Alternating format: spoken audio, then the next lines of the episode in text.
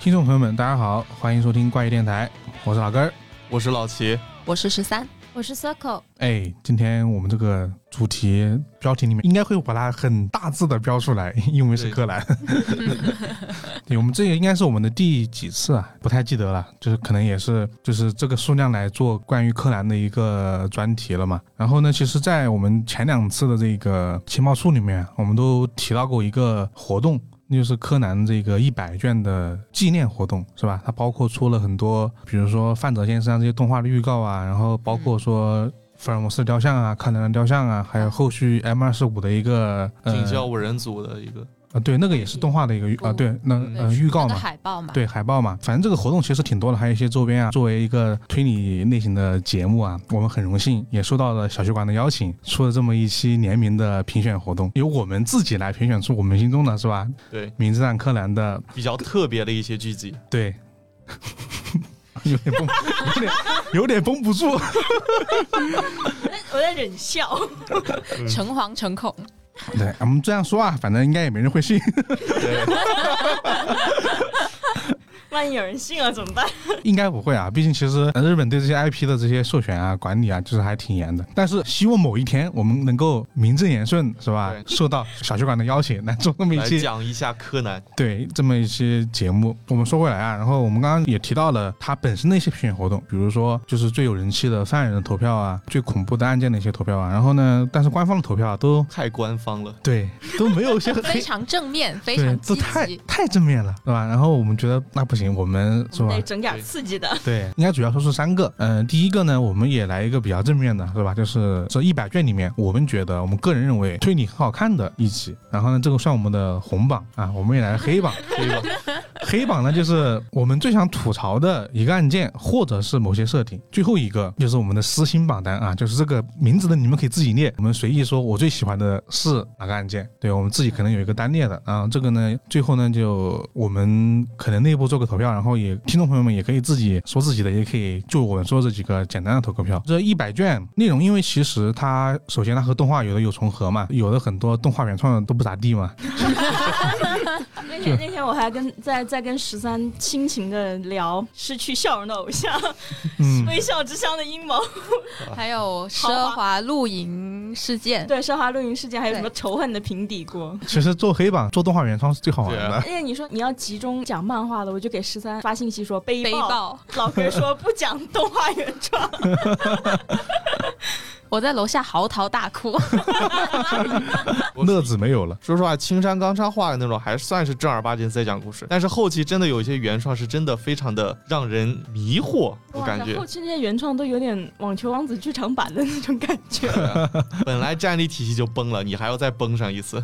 就已经摆烂了。 那其实说到这，正好有一个问题，我们先了解一下，也跟听众朋友们说一下，就是你们现在对《名侦探柯南》，无论是漫画还是它的动画剧集，或者是剧场版，你们是还在持续关注吗？或者比如说出了最新的一集动画你就看，啊，出了漫画你也看，或者说你只是像我啊，我先说我动画跟漫画基本上没看过新的了，偶尔听说，哎。主线好像有什么推进，好像爱情线有什么推进， 我就去看一眼，啊，看看 去磕看看是哪一集啊？对，去看一看。然后呢，剧场版呢，我基本上都有看，因为剧场版其实也比较适合在电影院娱乐嘛，就是无论是乐看得爽还是出来骂，都能达到娱乐的效果。 然后在这次收集中过程中，我会发现其实很多以前的东西我都忘了，可能我今天是四个人里面了解最少的那一个。呃，你们呢？那我们就把你赶出去。嗯就我的话，其实我柯南还算是看的比较多的，当然也仅限于大概九百多集吧，具体是多少集我也不是特别清楚了。因为嗯以前的话，就大概是初高中的时候，我就喜欢就是旁边放着柯南，然后我在旁边写作业，啊然后就这样对一对集对一集对的对。然后后来的话，B 站上线了柯南以后，我又开始从第一集开始又开始往后看，当然也不是正经的在看，就是平常打游戏的话，比如背景说声看看小说嗯的话，就感觉好在旁边放着。啊、。因为有些案件特别熟悉，你其实听到前面的话，你大概已经能脑补出画面，这 是凶手谁，你其实也能猜得到的对嗯，然后有的案件根本不需要投入脑子，对， 对，这也就是为什么我到了九百多集以后就不怎么看了，因为有些剧情确确实实是让我感觉没有办法看下去，就有些太 脑残了，就让我感小觉之乡的阴谋。对。对，就这。其实早在七百还是八百多集的时候，我就已经就是有些看不下去的那种感觉了。但是转动命运之轮，就这一首歌让我重新唤起了对柯南的那种热爱，又让我坚持了一百多 集，然后坚持不下去了。真的是，好家伙！那我呢？我可能是大家四个人里面看柯南看的最多的吧，我看到了一千多集。我是看到了那个警视厅的《恋爱物语》，就是看到了千叶警官还有苗子警官他们的那个感情线。他们成了吗？现在成了，已经成了，哦成了已经认了是吗？对，认出来，终于认出来了。 而且而且他们两个在漫画里面已经开始同居了，哦，就是进展飞速。顺带一条，好像警视厅所有的刑警都是发展关系确定关系之后，第二天下一话就开始同居了，就开始为吃什么菜而吵架了。那都开始带白鸟应该没有吧？白鸟是有便当，白但是鸟对啊，白鸟带了老师的便当，对但是但还没吵起来。佐藤和高吵不起来了。佐藤高木，然后千叶和苗子是确定是同居，而且有实质关系了。哎，毕竟都是大人。对，成年人的世界，嗯而且本来警校其实他们关系就挺好的，日常嗯对其实对生活其实也贴得挺近的，嗯， 每天一起上班，一起下班。而且警察工作可能睡觉都在一起，就是那种大通铺，日本情况是那样的。然后我的话，我是有在追那个漫画的主线剧情，就是一直在追。前两天还追了那个新一期的那个持续了一年的绑架犯的那个案件，那个案件很搞笑。我跟十三也说过，我们那天还投屏看了一看那个案件最新主线，哦，我们是有看一个 UP 主做，我也就是在追他的视频。然后动画的话，有主线新进展也会看。然后现在动画基本看一下标题就知道用不用看了。就是我真的上次有一次吃饭的时候，我就随便点开了一集最新的，因为我看我就看最新的，然后点开了一集是一集可以讲完，现在我不知道那集讲什么，对，你会想不起来。听君一席话，如听一席话， 就他到底讲了个什么东西呢？看完之后一脸懵，而且是一个很没意思的日常推理。就很虚无。看完对对，就日常推理里面都是那种最没意思的那一种，就很不行，导致我本来还想多看几集的，最后放弃了。还不如去看清水寺，是吧？ 对，然后大概就是我们现在这个状况啊，其实为了这一次，我们其实还是回顾了很多。比较经典的剧集，对也包括一些值得吐槽的。我们刚刚也提到了，说很多想吐槽的部分就是都是动画原创嘛。我当时做完选题之后，我自己去想，然后我就马上列了几个那个我最想吐槽的，就看，哎，怎么全是动画原创的？那我该等下该怎么讲呢？甚至到了录制前的最后一刻，我都没想好到底讲哪个。这个我留着等下再说吧。关于这个吐槽部分的，我们先说这个我们红榜啊，我们先来夸夸群，象征性夸一夸，啊然 后我们就可以开骂啦。呃，我们现在第一个红榜啊，这就是《名侦探柯南》一百卷水平最高的即时推理的案件。第一个魔术爱好者杀人事件，漫画第七十六卷，一百四十二到一百四十四。然后呢，动画里面的剧集好像是一百三十二到一百三十四吧。对这个案件，你们有印象吗？有印象，应该有吧，对是一个有挺经典的。超级对复杂的那个手法就。是那个镜子的手法。哦，那一集嗯那一集我想起来了，我选这个案件是因为我觉得它代表了柯南早期所有经典元素，就是柯南早期案件的几个集大成的，不叫集大成，就是所有元素都有。首先就是它是一个线控的轨迹，这是柯南很大的一个特点，对就是论线控真比不上柯南，就别的作家可能会写，但不会写那么多。他这个基本上很多集都有这个关于线的这个轨迹。钓鱼线啊，钢琴线啊，对都是靠柯南。开门、关门、丢东西、杀人，送钥匙，对，还有那种隔壁楼杀人，巨多。对， 甚至钓鱼线就在钓鱼竿上那种都有，我记得哪一集。有有有，有有有有对，然后呢，其次呢，它还有一个就是经典的暴雪山庄，柯南里面的，嗯就是对，一定是别墅，然后桥被烧毁，嗯然后呢电话线被切断。第三个代表就是他凶手里面这边都有代号，然后呢还有就是还有一个经典的凶手自白，还有这一集是怪盗基德也有出场，，对，包括怪盗基德的出场。这从头到尾质量都很在线。对，我就我就说一下开头吧，因为轨迹，我我要么就直接说吧。其实我觉得那个轨迹，甚至有个 UP 主把它拍出来了。啊，是是呃有人是有有人一个有人 UP 还主原过，是对真的可行。就是这个故事很简单，就是其实就是一次网友线下面基聚会。他那我觉得那个时代还是比较符合时代的。他其实就是原子啊，他当时在一个类似于魔术爱好者这么一个论坛上嘛，就是几个人经常一起讨论这些东西。嗯，这次有一次这个他们在一个呃别墅就决定来一次线下的聚会。小南呢，还有柯南，还有毛利奇都跟着去了。他们就三个人把他送过去嘛。当时是呃，小南是装作的原子的这个男朋友的身份想去的，但是一去就被拆穿了啊，因为他们这个虽然每天顶着自己的 ID 就是聊天，但是一见面就被认出来了。是那个原子在网络上就是男性嘛，对然后他跟对大家说我会带女人过去哦，啊，对，那其实大家都知道他是个，就是通过聊天方式，就是他是其实是一个啊皮下是一个女生，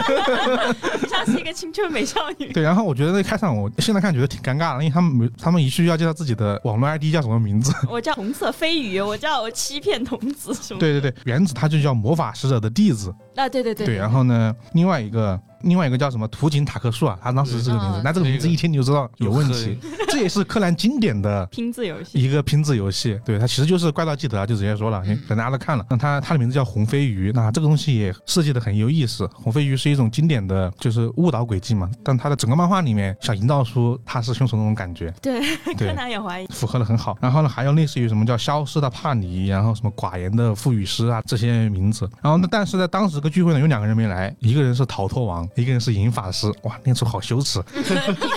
你想想，他们要在自己的名见面之后说我是银法师，一股中二的氛围，我是逃脱王，想就很搞笑。而且那个逃脱王翻译还有另外一个国语版翻译叫逃脱大王， 反正就是因为这个聚会，两个人没来，然后呢，就是毛利呢跟柯南也就走了。但是在他们回程的半途中呢，突然听到一条广播，说有一个就是人死在自己的家里面，他的电脑上留下了一个屏幕，就叫他叫银法师啊。这个时候，柯南跟毛利发现，哇，完了。就是别墅里面肯定有凶手，对因为这是起谋杀案，就火速赶回去。然后还来了经典的吊桥被烧，被烧了，然后柯南在烈火中奔过去，冲了过去身后浮现了新一，哇，这个太经典了，哎，就真是的很在感嗯动。就是在早期的柯南剧情里面，这个剧情是很常见的，就是一般就是想去救小兰的时候，新一就会出现嘛，对，就是在后面，对，然后他嗯会他会喊小兰的名字嘛，像个对哦背后然后小兰小兰们本来在别墅里面其实根本没听到，但是啊有人在叫我的名字，心理 感应，对，他就出门看，然后就柯南已经倒可地能上趴了。在那就里，是我觉得这也是柯南早期很经典的一些要素啊，就是心灵感应，就是那个时候，小情侣的心灵感应。 对对对，应该是前期这个新一的这个他在表现上会呈现很多次，经常会用这些东西，那后面就逐渐变少嘛。然后呢，这是他的这个案件的开头。然后案件的谜面的主要呢，它其实是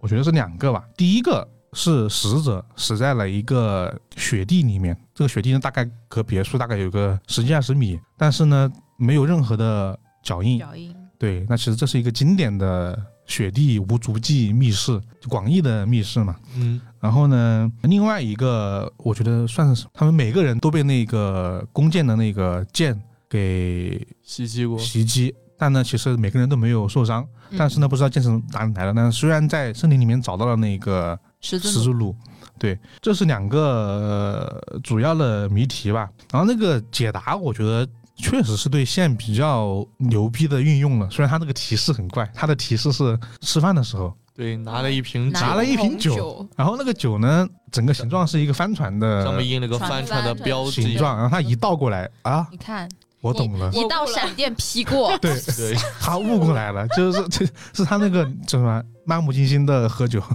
一些漫不经心的 话，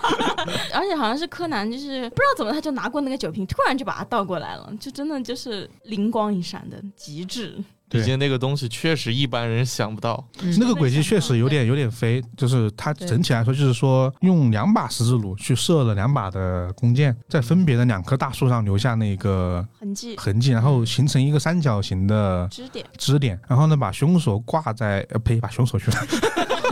挂自己。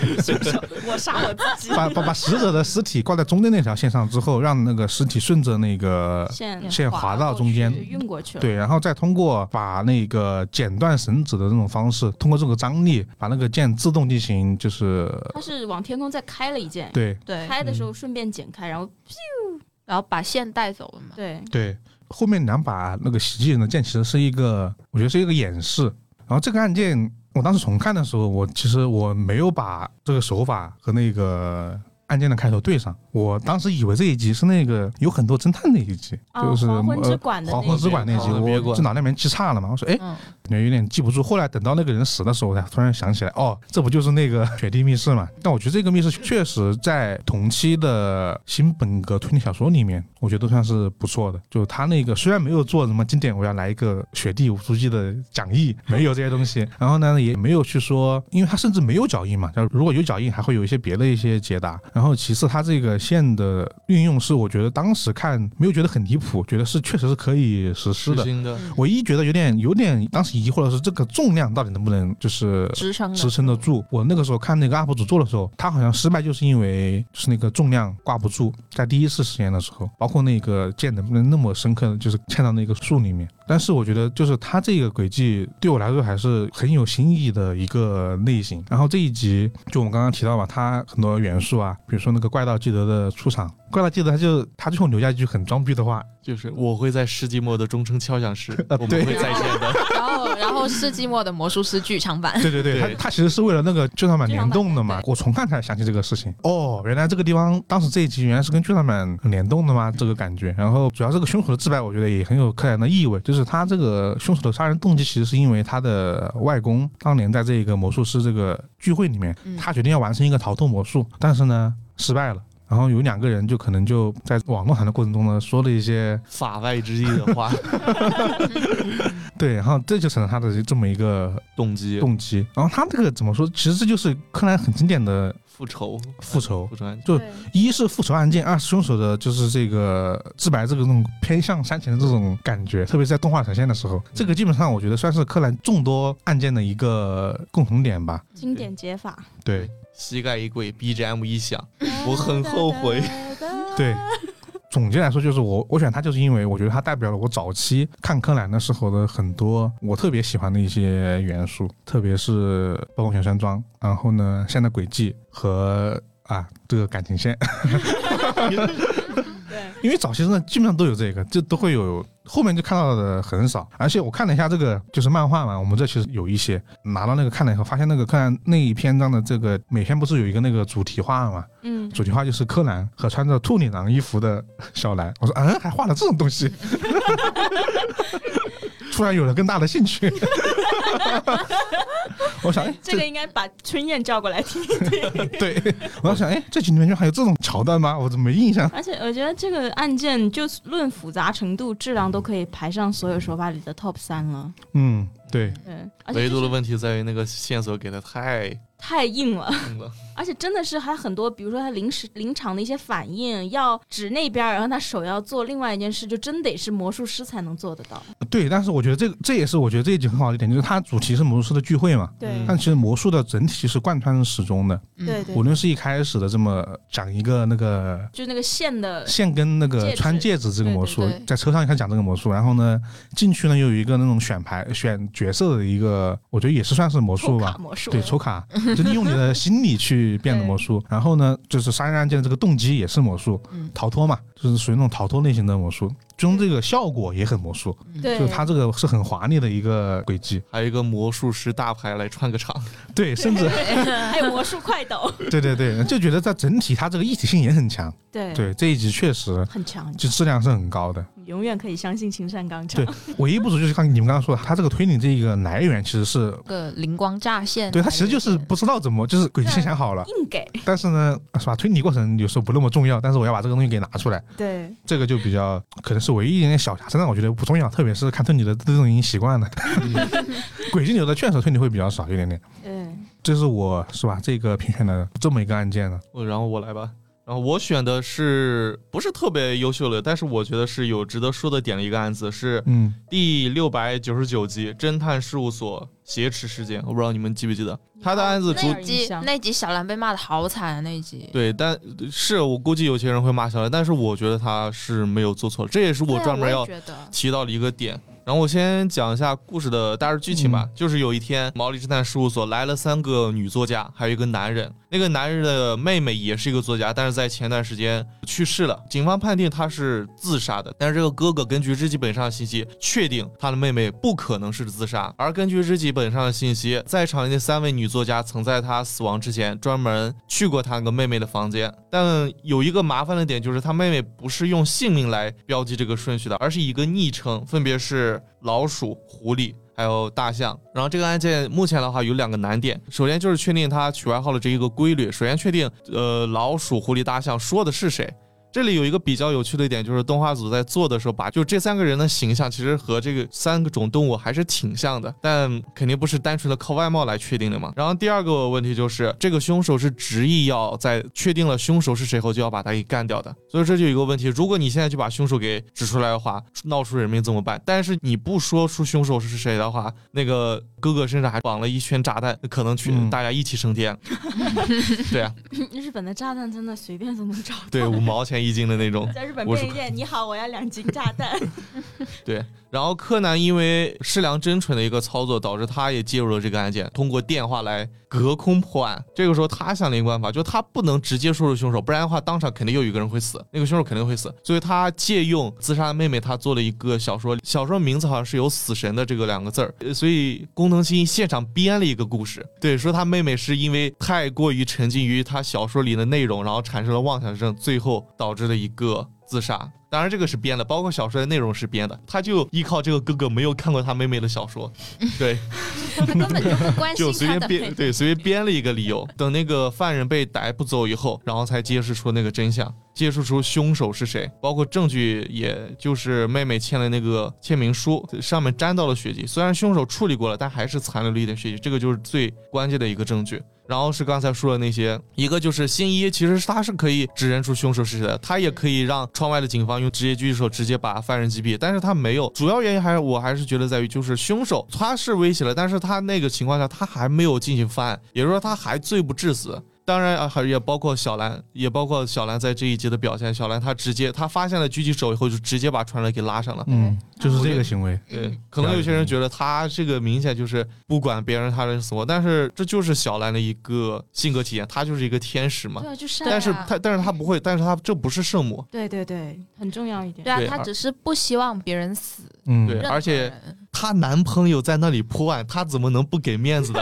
怎么能不相信自己的男朋友呢？对没有吧，？我就觉得，我就觉得这个案件就是我当时想法就是说，相比警方，他是更加信任新一的，对，所以他才会拉窗帘。相信也不是你的心不就是信你任的警魔方，只法是觉得没有，相没有比来说嘛，我对我当时是这样觉得的。那个犯人确实没有必要把他直接给击毙了。嗯，嗯，现在还有商量的余地，就没必要见血，而而且且那是他家真，的是小兰是嗯真的就是不能看人死，她可以救下这个人，然后把他送去警察局，就是她真的是本能的一个反应。嗯完美结局就是他用对下他没有用所有人他都用没事。嗯他用空手道把他解 决，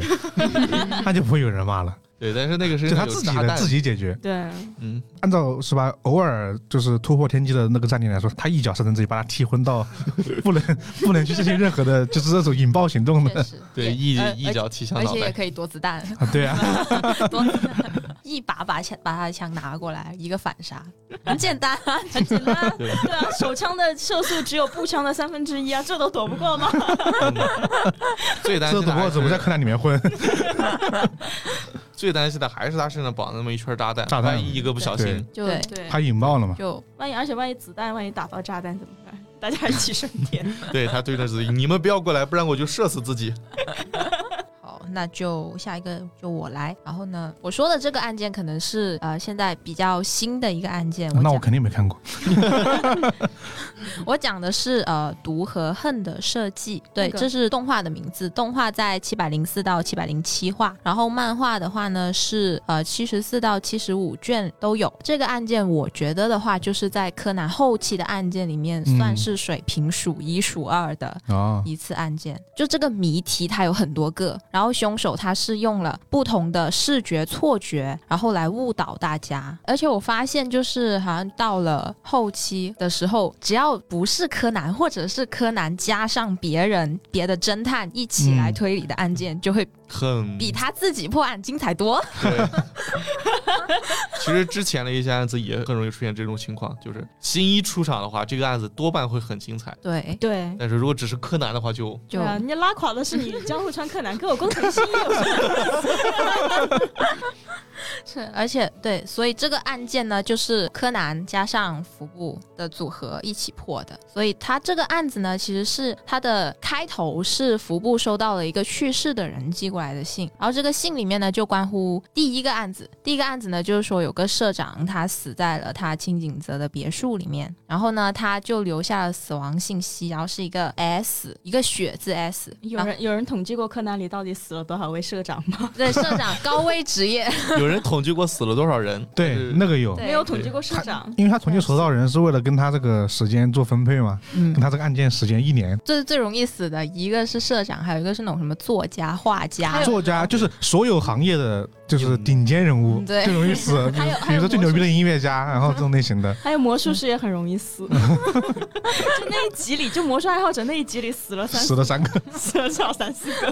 本来就不多，你还死那 么多，然后出场的，比如说什么有名的魔术师黑羽道一啊，什么九十九元康，全是死的。 全已经去世 了，快等你争点气啊 呀、 好了，回收 收收收。然后呢，再说说完他留下那个死亡讯息，然后警方过来的时候呢，发现那个死亡讯息不见了。然后这个呢，就是他的第一个利用视觉错觉嗯，做出来的手法，因为那个社长他们家的那个浴室的瓷砖是那种呃菱形的瓷砖，然后呢看起来呢就是那种有渐变颜色的，有深有浅。对，从小到大由深到浅一个渐变性对，色所的一以个所以就器官是所以就是你没有办法通过用别的地方的瓷砖，然后来跟它进行一个替换。替换，对，然后第二个谜题呢，就是就福布还有柯南就决定去那个社长家里面去看，但是因为呢他在清井泽的别墅要拆迁，嗯 他啊的拆迁。然后那那些拆迁人员呢就不给他们进去，所以他们就决定去东京社长他在东京的家，好有钱， 有好多 个家。啊对，因为因为 清醒者确实也是一个，地就应该是柯南应该常经常出现的一个地点。然后他们去到了家里面，然后嫌疑人逐一登场。第一个来的就是社长他儿子，就一脸死相的登场。就特别嚣张的，可能下一秒就就啊就要鸡鸡，懂了，今儿个死的就是你呗。对，就出来那个态度特别的差，就那喊着晚饭怎么还不好啊？那个女仆呢，还跟他他们说什么？因为下一个继承公司的人就是我啊， 我就是未来社长啊， 这样子的话，旗已经插满了，小伙子，天堂有路你不走 啊！然后所以呢，他就被匡基毒 死了。嗯，嗯哐叽，你这个读的音效好像有点不太对劲。 就好，那就那就卡脖子毒死了， 那就啊，对，然后那个嫌疑人呢是超豪华五选一阵容，啊，哇哦哦！对呀，五选一，五选，一，五选一，一般案件就比较复杂了，对，差点就是三选一是对比，较说常不定可见能的。还会有一个对，人，嗯常对什么证明题一选一，常规三选一，超豪华五选一，对 对 对，长版六五百选一说明还没有死完，还有人要挂。哎，你说对 了。对，然后呢，这五个人呢，分别就是副社长，就是社长他的老婆，然后也是这个儿子他的后妈。第二个呢懂了是秘书，第三个是经理，第四个是设计师，第五个呢就是女管家，啊，米原英子，死亡女仆，被诅咒的女仆。哎，那这样的他好话，那像经就历了好多个案件。好多感觉对他去给好多人家当女仆，对，人家全死 光， 对， 被诅咒，你们笑。死的死，抓的 抓。地狱女仆，她不会身后面还跟着一个 死神吧？名女仆米原英 子，呃，然后就在那个经理就带来了一个年轮蛋糕过来给大家，然后因为还没有做好饭嘛，然后女管家就和秘书一起把年轮蛋糕分给大家吃。但是那个社长儿子呢，他又很心急哦，他因为他很饿， 因为他很饿，然后呢，他就过去抢那边就他们还没有分好的那边的蛋糕有两块，然后嗯吃了其中一块，吃完然后就、呃、哎死掉。然后中毒就氰化物封喉，嗯，脑型化物了，不用，甚至都不用说，大家都知道，默认知道怎么中的毒，对杏仁味儿，闻一闻杏杏仁仁味味儿哦儿。吧？杏仁中毒，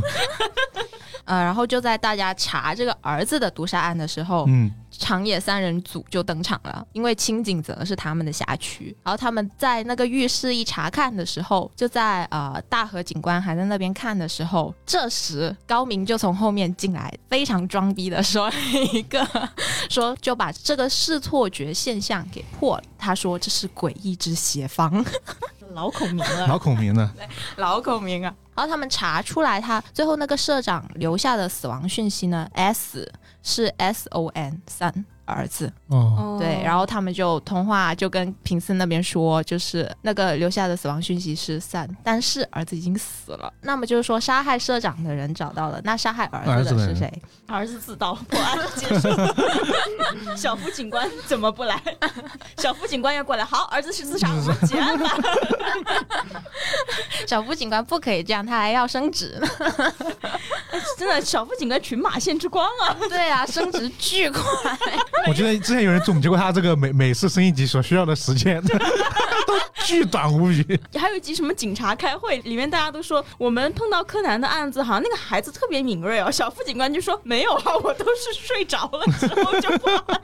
是不是剧场版里面的？呃，不是，不 是那个山村操警官，就是因为他长得长得很像小夫。对，我我知道嗯这个，我记得。跟我跟十三就管他叫小夫警官， 因为我那我那天说的时候，我死活想不起他的名字，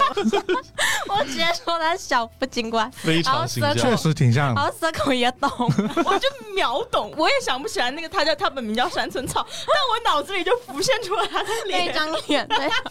主要好像是鼻子、嘴、下巴这个地方，就集中在那个地方。十三比喻一直可以 的，主要是大家都能 get 得到，是最离谱的。你看我们刚刚都没问是谁，因为我们知道都知道是谁。好，然后呢，画面又回到这边，他们又在查那个毒杀案。然后这时候，因为副社长他日理万机，他有业务要忙，然后就在书房处理业务，因为他暂时没有什么重大嫌疑嘛。然后这时候呢，嫌疑人又来各种迷惑视线啦。然后女管家呢就给了他查，秘书要他签一份文件，然后呃经理呢就给了他一支签字笔，然后设计师呢就给了他眼药水，然后就把他个人留在那个书房那里，然后他们就到外面去接受审讯，呃，协助查案什么的。之后呢，就柯南还有平次呢，他们查，然后查到儿子房间的门把手那里有毒粉。看到地下呃，就是有毒粉的痕迹，但是那个毒粉的痕迹呢是呃一个地方有，然后隔了十公分左右又有一点毒粉，对，然后就查到了，有可能是在凶手撒毒粉的时候，把毒粉不小心撒在拖鞋上了。嗯，之后，他们就把大家的拖鞋都回收，然后去化验。然后化验呢，发现大家的拖鞋都没有沾上氰化物，然后就想到了副社长的拖鞋我们还没有去化验呢。然后结果打开书房一看，哦吼，又又来一个啊、哦，四选一，理论上还是三选一，因为那个死亡女仆可以不用算的，啊 也对，也也是对个 buff。还是经典三选一。对，所以这个呢就是案子它的谜题。然后这个谜底还有那个凶手是谁呢？我在想要不要透，要不要把它全说？透了吧那真大的家都看到的吧。点应该这七百来话我我不好说， 大家有没有？没事，大家我觉得应没该嗯事儿，这个要看的已经看了，没对看的估计也不会去看。对对 对 对对对，这个也算是蛮经典的一个主线案，也不不归主线，不归主线，但但是是那几个角色比较但是出对场了。那几个角色比较，所以呢，这三个案件就他用到这三个谜题，他用到的视错觉，我来给大家说一下，就是第一个社长之死用到的视错觉叫做负钻石阴影错觉，就是你刚刚说的那个渐变的那一个，对，就是那个渐变。实际上那几块瓷砖它们的颜色其实是一样，一样的那几块瓷砖是一模一样的，嗯但就是他们这样，因为每一个菱形它们的尖尖角的角度，每个都在三十度到到四十度之间，然后这样放在一起，然后再加上运用一就运用了一点点工艺，就可以让它们看起来就是有渐变的样子。对，所以凶手就是利用了这一个，整面墙都像是一个渐变的颜色，从上到下是对，就是深到由浅，深到浅。所以人们就会以为它是没办法换瓷砖的。对，其实是可以的。案件没看，但是原理好像知道。博学多才啊呀、 然后呢，第二个儿子他的死呢，是因为那个毒其实毒是下在了蛋糕里面，然后那怎么样让他吃到吃到那一块蛋糕？对，那个视错觉用的是贾斯特罗视觉错觉。嗯，因为它的两个年轮蛋糕是两个扇形，然后它的那个摆放的方式呢，就让比较远的那个看起来更大。然后因为儿子比较饿，所以就嗯毫不犹豫的就抓起了下了毒的那一个远处的蛋糕吃了下去，然后就 GG。所以也会让侦探起疑，因为一般人会拿近的那一个，他拿远的那一个。对嗯，，然后第三个就是副社长，他是怎么死的呢？他用到的视觉错觉叫做形象崩溃现象，也叫做完形崩溃，这个我也知道。我就看中文字应该最常出现吧？就很简单，就是你看一个字或者看很多个同一个字，看久了你就会不认识这个字。嗯，当时这个社长他就在电脑上看到一个“弱”字，因为这是他的姓，不同字体的“弱”字，看了五十遍，然后他就突然间忘了这个“弱”字怎么写同。写对，所以他就去翻翻字典，然后凶手就把那个氰化物就撒在字典那它那那个个弱字那个标引那里索引那里，然后他一粘，再加上那个社长他有舔手指然后翻页的习惯，嗯一粘一舔，哦吼，后面它这个是经典柯南，前面那个属于是加了个那个视觉的一种轨迹，就跟我们经常看，我经常有时候看，好像就看了一个“干”字，看了好久。这个字为什么 为什么这样写？ 而且我选这个案子的原因呢，是因为平时就好像我们刚刚说到那个魔术爱好者、杀人事件爱好，还有包括很多很多时候，柯南他的那些灵感都是突然看到什么一道闪电，啪一下过去。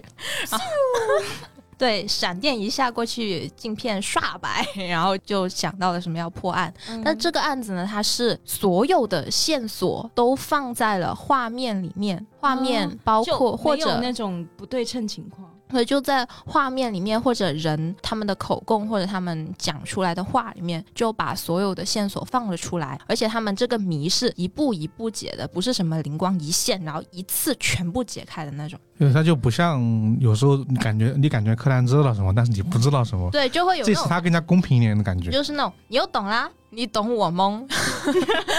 懂嗯完又懂啦，就就没有这次没有射激光吗？这一次有射激光吗？嗯、就是就是有柯南还有服部他们两个人， 就是双激 光，就是他们嗯相视一笑，你懂吧？懂 懂懂。他们两个就是会互相发现哦，原来你发现了什么，我也发现了，那我们谁都不说，哎，心心灵感应。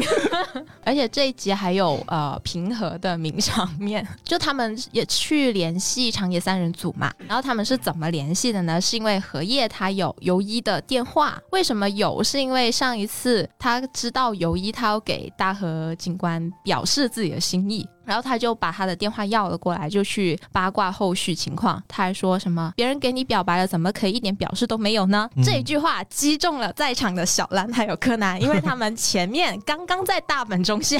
啊、表白了，就在时间线是这样的吗？ 对。 所以小兰被击中，然后就把新一跟他表白这件事告诉了荷叶，然后荷叶也被击中了。他说啊，不行，我也要出击，我要去找平次表白。 然后然后之后，然后之后案件解决了，然后他去找平次表白。他说：“你知道吗？新一在淡本中下跟小兰告白了。”这时平次眼睛瞪大，嗯，我记得他是不是之后跑，之后直接跑了，然后搂住柯南说：“你小子是不是有什么秘密没有告诉我？”之后 之后整个场景是是这样子，然后荷叶很害羞，就闭着眼睛说：“其实其实其实我喜欢你很久啦。”然后睁开眼，发现只有高木警官在那 里。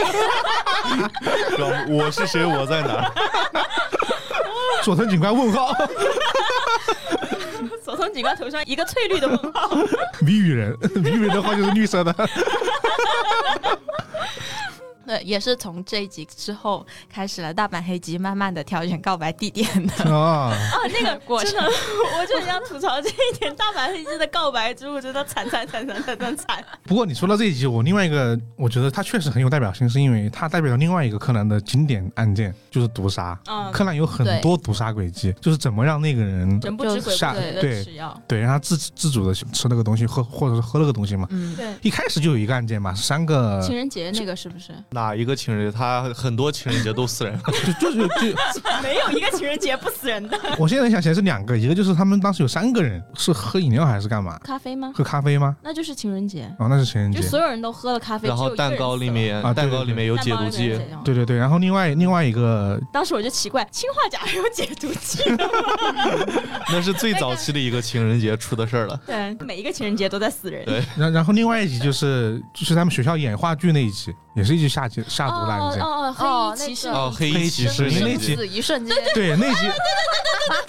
那那一集我也很喜欢，就是那那集也是一个就是很经典的下毒案件嘛。嗯，对，我觉得他下毒确实也是一个很经典的一个套，藏在冰块里还是？对，那个是在冰块里面的毒，对对对对，等它溶解之后它才会中毒，对，不是溶解，是你喝完饮料后他把咬哦是他会是咬嘴里，哦，那个人是有咬冰块的习惯，所以他才会中毒。溶解冰好像是另外一个哪里的案件，反正我忘了，有一个类似的，反正一定有，也一定有。 对，有也也有这个，但这里我当时也有很多人吐槽啊，就是为什么柯南里面这下毒的人总能知道对面的喜好呢？那么他的这些小习惯摸索的一清二楚，都是熟人犯案。对，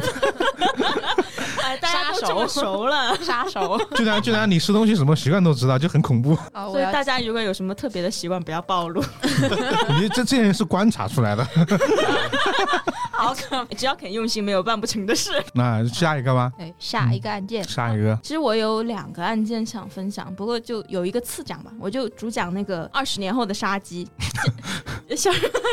交就是影子计划师那对对对交响乐号杀人事件，它是好像是漫画的第二十三卷，具体几集我也不知道了，动画应该是在一百多集左右，很早期案件了。早期很早期了。嗯，而且它是动画观感比较严重，就是因为它有四集，它拆分过来，就是感觉是个大长篇。就是有一天欧皇小兰看到了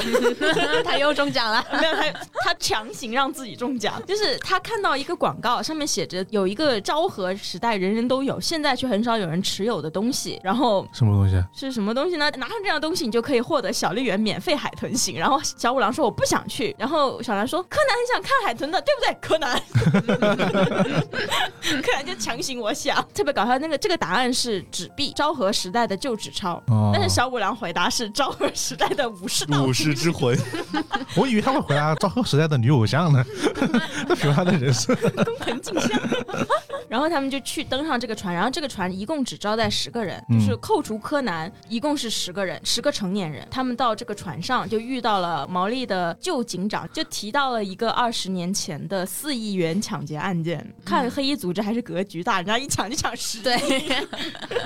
不过二十年前的四亿，现在差不多四十一，但也没那么夸张啊贬值了呀日，日本的钱没什哦么日元贬值了没什么大变化，其实。还是酒厂格局大。对啊，然后就想到那个达财三或者叫叶财三都可以，他好像是已经被杀了，但是他的三个同伙还在逃，而且他们推理出来这三个同伙很可能就在这个船上，就开始找，因为当天就是法律追诉期的过期的那一天，那天晚上，但是他们找啊找啊找啊找啊找不到，这个时候提一下。船上所有的人，他们很有意思，就是船上所有人的名字都是海洋生物，比如说礁鳍，然后还有一个叫鸡贝，还有一个叫海老明，还有一个叫龟田蟹江金井。就除了毛利一家，其他人全部都是跟海有关的名字， 哎，这一点我现在才注意到，对吧？ 才听到，然后其实那当年的三个同伙就是我们管他叫龟田胖胖，然后 蟹江瘦瘦和金井虎虎，因为他大胡子就这样叫他。就这三个人，首先是听到了一阵枪响，大家冲出去看，然后发现。甲板上的一个救生舱着火了，里面已经烧成了一具焦尸。大家根据焦尸上面的衣服和那个劳力士金表推断出来，这个死人应该是蟹江瘦瘦。但是发现他们发现龟田胖胖也不见了，就大家就开始找，然后怀疑这件事情是不是叶财三回来复仇了。就是找了一圈之后，金井虎虎坦白了自己当年所做的一切。就是说，当年是我们三个人合伙把叶财三给杀掉了之后，带着钱远走高飞。嗯三个人分别负责保管印章、钥匙和签名。我们就等着过完这一趟旅程，过了法律追诉期，我们就回到岸上取钱出来提前逍出遥来。。然后哦这个我突然才反应过来，这福尔摩斯是签名啊，对啊，就是那里面也有很多对吧？很多致敬，还他还有致敬那个巴斯克维尔的猎犬的，嗯，对就是老老齐提到过， 我要吐槽的那对个啊老齐。 然后就是这个时候，他们还收到一张纸钞，就是上面写着说波塞冬之魂给了我力量，我叶财三又回来了。好中二，这就不像是一个计划呃缜密的一个就可以阴谋家会说会的说错的话，对，对，他应该说海王会给我力量。 然后那个金井虎虎他中了一枪，他们就在客厅里面，金井虎虎正在坦白的时候，他中了一枪，发现是枪伤，大家跟着跑到甲板外面的时候，发现那个蟹江瘦瘦已经死在船头了，大家怀疑他是举枪自尽的，所以大家就开始推理说，哦，那一开始死在那个急救舱里面的那个礁石应该是龟井胖胖，蟹江瘦瘦把他替换了一下，所以蟹江瘦瘦就是真正的达彩三。忘了提到一点，就是服部平次也在船上。你刚刚开头好像没说 他，对对， 提都没提。对，然后服服部平次跟柯南因为推理产生了不一样的，产生了分歧，然后他就独自要去调查，他就跟船员要了手电筒去甲板探查，这是在那个金井中枪之前的事情了。这么长的一个过程里，服部平次。那动画里是给出了，他是明确被人袭击推到海里去了，嗯但是柯南不知道啊，柯南一直在推理，他从来没有找过服部名字， 感觉兄弟之情就这么崩了。 然后他就他就他就一直在那里想，哎，平次去哪里了？然后过了一会儿，不对，这个案件有问题，管他的服部，我要推理，就是这种。但是最后服部平次还是回来了，就是被路过的渔船救了。他是落海之后一直在打手电筒，然后才被附近的渔船救了。他就回来，就是和柯南一起完成了这次推理，因为反正剧透也没关系，这个案件太经典了。嗯凶手就是樱井胡胡，他是三个同伙之一，但是他不是叶彩三，他是先杀了龟井胖胖，然后又把那个蟹江瘦瘦吊在船头，就是杀了之后把他的尸体吊在船头，然后需要的时候再搬出来。中间的什么枪声啊，突然着火啊，也是他利用烟头完成的那种小诡计。就服部平次就是因为趴在船头看到了蟹江挂在那里的尸体，所以才被他推下去的。他完成的这一切，就是为了要向叶财三复仇。就是说，你不是一直看不上我的计划吗？我非要搞出一个比你牛逼更多的计划来。但是我怎么想到二十年后来的这一船上，怎么全是和当年四亿元抢劫案有关的人呢？怎么全是敌人呢？这种感觉。然后就发现他二十年后还是被叶财三玩弄于股掌中，因为他登报用的那个名字叫古川大，横过来看就是日文里的财三叶。过了二十年，他还是被叶财三玩弄于股掌中。我觉得这一点设计到最后真的头皮发麻的那种。还是输了。就是路过的一个普通的银行职员，一个普通的漂亮姐姐，都能看出来说这个古川大是叶财三的化名。化名就他一个跟了他这么多年的同伙，一直都不知道，就可见这个人的计划当时是真的不能用 的。灯下黑可能也 是有可能。然后我还想另外，我还蛮喜欢另外一个，就是那个服务平次和工藤新工藤新一最初的那个推理案件，滑雪场的那个，哦，那个哦 那个好案看，子那个很经那典。个那个也是一个很经典的密室，在我眼里，对对对，等于说是目击型密室。对，然后他不是有，而且主要是四年前有一个同样的死法，嗯，还有牵扯到雪女传说，对，嗯，最有趣的，我觉得应该是服部和工藤的一场，就是他们两个人的一场对决。对决，他们两个人都是各自有信息的不欠缺，然后在父辈的帮助下点破了。 爸爸们才是最厉害。真的，优作真的好牛 逼！ 对啊，优优作他就坐在那里听完就 知道。本剧推理智商天花板，应该是天花板，应该就是属于第他是一他是级别天花的板，，他是、嗯，对他是。官方设定智商天花板，对，对对，而且他们俩给出的提示是不一样的，他们俩得到的线索，他们两个嗯虽然是在公平的竞争下共同推理，但是他们俩找到一个线索的先后，得到一个线索与否，缺失的线索都是不一样的。就是他们两个在不同的推理过程得出了同样的结果，对那非其常有意思。其实就是整个设计很好，对于线索以及对人，包括他们自己本身的一些性格性格，嗯，对，啊对，而且在这一个这一篇里面，服部也为我们诠释了什么叫做单身的一百种方法。得亏有荷叶啊，真的是你就是你看他前期的那些直男操作，就是荷叶为了跟他一起在滑雪班一起滑雪，为了跟他进同样进滑雪高级班。太过努力练习，把脚扭伤了。他做什么？他他快乐的滑着雪，然后到荷叶面前一个急刹，给他溅了一头的血，然后还要大肆嘲笑他。我就说，服部平次，看你干的这些事，就知道你后面的告白路曲折。 你后面告白路时候流的泪，都是你现在脑子进的 水。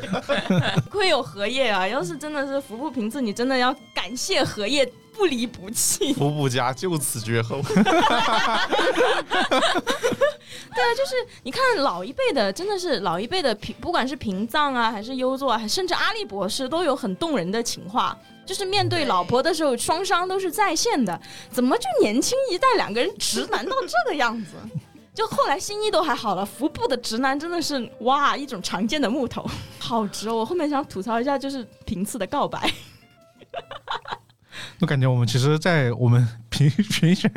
最精彩的这个推理里面，好像混杂了很多很多的吐槽， 甚至让我想，我们下面这个到底要不要还评选一次？ 要的那我们刚刚就我们就相相当于说我们一个人说了一个啊，就我觉得也没有没有必要去说我们四个人再去排个一二三，因为我觉得其实每一个都是一个柯南的一种类型的代表吧。嗯，对，嗯就无论是它的剧情设计、它的轨迹设计、它的人物这些地方，那就是我们刚刚其实也说了很多吐槽，那我们直接进下一个吧，是吧？其实我们今天发现还录了挺久的，我们就直接就来啊，就是关于呃，这一百卷里面，我们最想吐槽的案件或者是设定，因为我觉得柯南的主线案件，就像刚刚呃老齐说的，它其实在漫画群里面，要么就是很精彩，要么就是比较无聊。就是那个案件好像也没什么水花，就是这样破了，要么就是啊随便破个密码，然后要么就是找来找去，对，有的就是冒险小虎队都比他好看，对，就就是他是那嗯种 不能这样说我的冒险小虎队，就是就是那种我我的意思就是以儿童的视角来看都觉得非常的普通，对对对，然后我我当时翻了一下，觉得好像也没有什么特别想吐槽的点，然后正好那天我看了一个，为了找我翻了一个八十八卷，发现我里面的案件我都没看过，然后我看到了一个我很感兴趣的一个案件，这个案件是。丧尸，然后哎， 我说什什么时候他还写过这个东西啊？诗人因为毕竟我说啊，我们知道有诗人庄，然后呢还有很多别的，那什么绅士之死啊这种类型的案件杭州搁浅，啊，对，都是以都是以设定系来作为这么一个轨迹的嘛。我说、啊这七三什么时候这么潮了，还写过设定系的嘛？我去翻了一下这个案件，然后这个案件其实讲的就是说他们当时要去一个啊，这也可以。对上你刚刚脸，这是个表白圣地啊！ 这个漫画这一集的结尾是这一集结 尾，服部表白了，对服部带着他，服部带着那个河原来正来表白，然后这地方是一个丧尸剧场，丧尸剧场，就很多人在那边演丧尸，他就选在这种地方表白，真的是 对他正表白的时候，旁边有一只丧尸正在那里目瞪口呆的看着他， 就很搞笑。对，然后然后这一集其实就讲他们来这个地方来，然后正好碰上了一个要拍这个丧尸片的一个剧组，嗯嗯对，然后呢，在这个剧组里面发生了一起杀人案件，那个人死的时候呢，很奇怪，他用自己那个摄像机拍自己死亡时的情况，你就看到这个人呢，就是你看他自己中毒然后死亡这个场景，然后另外一一起也是同样的这个手法，就这个人死的时候，他都会被这个相机给拍下来，然后呢，可以看到整个过程，神曲看到说他被丧尸给袭击啊，必须就是。被第一起案件里面死亡那个人复活，变成丧尸，把第二个人给杀了，这么一个里面，我当时想，哇，牛逼啊！我想看他怎么解答的。然后呢，就把我给气到了。他居然，他居然，因为他们这个案件有一个，就是有一个铺垫，就是说他们之前其实这个电影是一个拍过一次一次的一个剧本了，但是上一次拍的过程中出了问题，所以他们后来这里重新把这个东西重启，又拍第二次。 系列重启， 对，系列重启。然后呢，然后它真正的轨迹是什么呢？就是其中一个，它还有两个，它第二个轨迹还可以。第一个轨迹就是说，它这个形式就是说，当年那个剧的时候，他拍过一次了，所以他就有底片作为那个有影片作为依据。嗯，他当时呢用自己的手机，把那个摄影机上把那个手机把那个、呃手机上东西拍下来了，嗯，再放了一次，来掩盖成第二次，所以第二次实际上没有发生。他用的是第一次的影像，但我就好奇了。我们都知道，手机拍手机的视频是有很明显的，画质的区别，对，而且有那种嗯会那有那个种斑马线，对那呃对那样一个什么科学现象，我忘了，反正类似于，如果不是特别优优质或者说专门避免这个东西的屏幕，它一定会出现那个东西的。但我觉得在那个山上它应该不会， 所以说我觉得这儿看不出来嘛。但是他画的漫画，我又不好反驳他，因为漫画里面确实看不出来， 但是在视频里面这绝对会露馅。有当时想，我想啊，这个这个轨迹，就就就就觉得就是可能你当时看到这我。期望很高，我觉得他会玩一个那种设定系的这么一个推理，就这么一个小点，我做个开场啊， 就是我这这本书我现在还拿来我们录音棚里面，我 我还我刚才翻了一下，还在生气。 对我就我就做个小开头吧， 你你们接着继续。 这其实算是一个案件吧，我觉得就算是个案件。是吐槽的是吗？对啊，开火了是 吗？你这个你这个语气就是吐槽是吗？ 那我来了。老齐挺直了 脊背，其实这个案子说吐槽也不吐槽，但是也不算吐槽，只是它它里面的有一些案件的一个处理方式，让我觉得就是很是为了剧情而剧情的一个行为。就嗯是刚才提到的那个犬辅城燕之魔犬，听名字我知道了，好像这是一个福尔摩斯迷狂喜的一个案子。其实整个剧情的结构也差大差不差，故事发在那么一个大家族，然后流传着一个燕之魔犬的传说，嗯，然后家里人被魔犬攻击，然后挂了，然后侦探前去侦探前去调查，嗯这次有服部。问题在于这是一个三级的篇章，但是在第二集中段的时候，有一个人被魔犬袭击了，和魔犬贴贴了。 然后身上着了火，然后还身上也着了火，受了点伤。其实按理来说，以侦探智商到这里，其实是可以推测出幕后黑手究竟是谁，就是这个人。但是他们在之后也还是纠结于，就是，呃，小兰、小兰和荷叶在那里纠结啊，这个魔血是不是真的，好恐怖。然后其他人在纠结这个魔血到底是怎么产生的。其实我感觉这是一个很没有必要的一个，也不是说没有必要，就是不着急的一个行为。这也是我目前和就是有一个观点，就是在侦探推理过程中，就是有些情况下手法对于揪出凶手不是一个特别必要的一个行为。就比如这个，你先别管他那个魔拳是怎么制造出来的，嗯它是不是假的，嗯一个它是一个，就说白了就是凶手用了某种手段伪造出来那么一个胭脂魔拳。啊那个 LED 灯我记得是，就是反正就是那个对，铺披了个布，披了个对很多一个布条，然后这个火灯是不条是吧假的？就不调火嘛。嗯对，这个火是假的，但是这么一个东西扑到人身上，居然真的着火了，那这个人是不是值得怀疑？而且他和魔犬那么近距离的贴近以后，居然一点破绽没有发现，他我觉得这个人就很值得怀疑他。受伤了没死，那凶手就是他。 对，就是这么一个情况。但是本身还是好一点，就是如果他把能把这个更圆的好一些的话，这一集是还是可以的。我觉得这个可能也是因为我们看比较上帝视角，就对，是嗯确实是有一些确实上帝视角我。们通过我是通过这种对剧情的安排，就是一般来说这样这个人应该是凶手，这样来推测的。但是其实他是吧，嗯我们刚刚也知道他这其实就是致敬巴斯克维尔猎犬嘛。那其实他这点跟原本一样，就是当时也是，当时福尔摩斯就是一直在找。这个狗怎么来的啊？这个犬怎么来的？就是一直在破这个谜题。他们的求知欲是在手法上，不是在对凶手上。对嗯， ，Nobody care。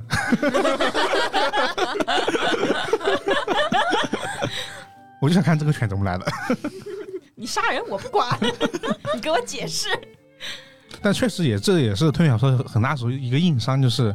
无论是创作者还是很多读者，还是他其实关心的有时候更多的是手法之类对的谜，或者题或者说你像像你说那样，就是假如关心这个人的凶手是谁，那也一定一定会跟手法相关联，就是手法来推出来他是谁。对对，但是确实有些情况，就是你推出了手法，对于你抓住凶手其实有时候没有特别什么直接的帮助，对对对对最后还是要靠一些别的乱七八糟的方式，什么他他的破绽啦，什么钓个鱼啦之类的。对对对把它揪对出来对对对，这种情况确实比较多。那你就说一个嘛，我以为你要说好几个哦的，啊，到我啦，我确实有一些，但是不是特别重主要 的。说一下。嗯，你这样我们后面不都好意思说说，我们准备了好多。对啊，我准备还有了比一如个系说列， 比如说柯南曼呃《单行本》第一卷里面的那个第一集平成的福尔摩斯，啊，这个这就是一个我觉得一个槽点，就是呃警官叫啥来着？木木，哦，木木 木，你把他都忘了， 一时间没有想卡住 了。十三在你面前坐着呢，木木十三，木一木时间卡住了。就是那个新一在揪出那个凶手以后，木木警官在后面补了一句：“我们已经从你的医生那里得知，你的腿其实在三个月前早就好了。”那么问题就来了，木木既然已经知道他这个腿上是伪装的，把新一拉出来是干什么的？专门给他拉出来登个场装个逼吗？ 就这个就这一个槽点。还有哦然后你登 个，得让你得让他破案呀，不让他对破案，他唱歌啊，然后然后然后登个报纸，平成年代的啊平福尔成摩年代的斯，福尔摩斯 都是都是那个竖着大拇指。这是不是这是不是可以推理出之前的一个暗猜测？木十三可能是黑衣人组织的老大。确实有可能。然后，然后是第五卷，第五金有有一个金篮子，就是山带崩庄，不对，风带山东庄，带山庄。你再说一遍，你刚刚怎么说错了？我都很好奇。山 带风庄，不对是 山庄崩说都带不会画 了。山庄绷带怪人杀人事件。这个地方我有两个槽点，但其实是无无足轻重的槽点。第一个就是那个人是怎么做到在瘦身的同时不瘦脸的呢？对啊，真的可以啊！我以前 有，可以吧？我以前说有说不个那定个就有人这个样子我以。前有个人就小学胖脸同学嘛，对啊，有对嗯人胖就胖脸，有对人嗯瘦就不那么瘦脸。那么下一个槽点就来，他是怎么做到在胖脸的情况下能把自己的脸缠成一个锥子脸的？ 对，哎，可能脸上也是什么填 充的我觉得这个可以解释。你见过束腰 吗？嗯，哦。哦，知道，就一个原理，我觉得应该 是但真的，我以前有个小学同学，就是他特别胖，然后上了初中之后立志瘦身，但是他头一点没有瘦，嗯，身子特别瘦，远远走过来像 个 ET，啊，好恐怖啊！给你 说的，就是我觉得可以请他去演。这个有可能和头骨骨骼之类的有关系了。看谷歌。好，木木警官，你请。好的，老齐老弟，嗯，好了，我来， 我来了。我要吐槽的案件，它不是一个案件，它是一个系列。那个系列，那个系列，我亲切的称之为一个不吉利的拉面馆发生的二三事。咚咚咚。然后它的案件名呢叫做呃美味的要死的拉面。然后漫画呢是在七百六十五到七百六十七，这是他第一次出场。他第二次出场是在九百二十八到九百三十。美味的要死的拉面二，对，美味的要死的拉面二。好，我先给你们讲一第一卷。你忍一忍笑。啊 第一卷，第一卷，我想吐槽的就是那个凶手的动机是呃毛利老弟还有我们的柯南。 这么代入的吗？毛利老弟和柯南，然后去到北户商店街的一家拉面馆里面吃拉面。对，然后因为这一家北户商店街，它的它的店要拆迁了，然后就有那种黑心的拆迁的那种人，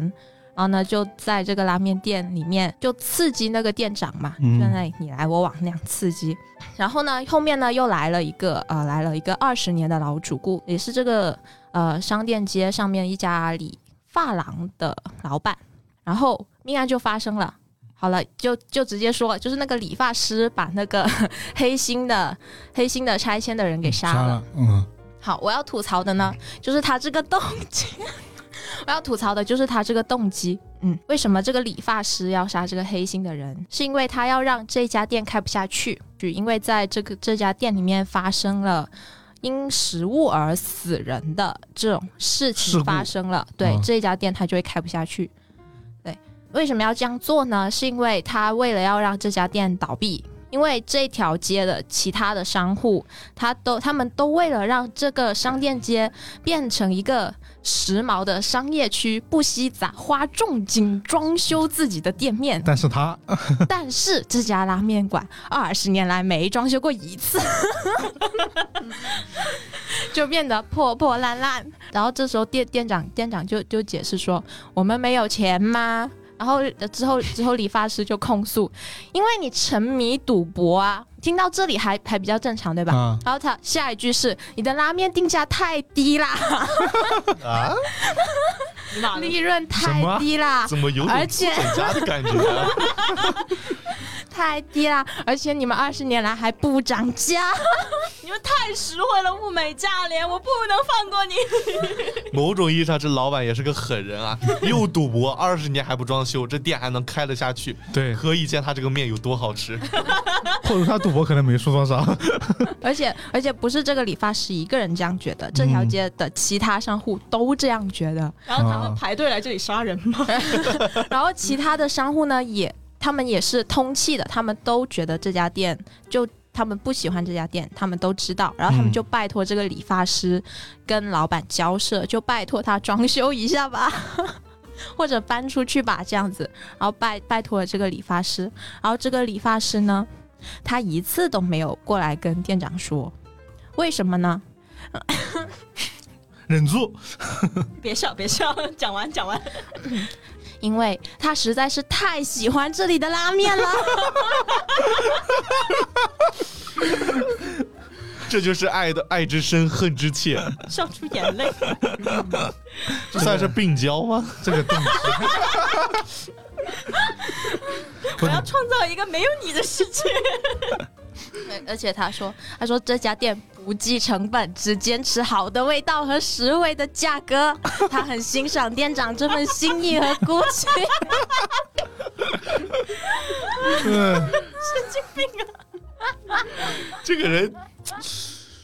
他既然这样，他为什么不能出钱把他修一下？那不就两全其美了？可能他也赌博， 然后之后之后他被抓，之后他被抓的时候，他还他还给店长留留下一句话，他说他说。你们这里的拉面那么好吃， 我相信你们搬到别的地方也一定会开得下去的。哇塞，他真的，他他要不说一句，我从出生开始就开始单推你们家的拉面了，我是不服的。很怪，说实话， 怪到有点离谱。 咦，好怪，再看一眼。哎， 但是他这个轨迹，我觉得我记得好像是挺嗯，不是错的，可以的，呃，对，就也利用是了那么一个现象。是用眼镜，我记得对是，是，的进，去以后眼睛起雾，嗯，你擦的时候就会容易沾，这手对然上后就会沾中了毒。啊，连上了，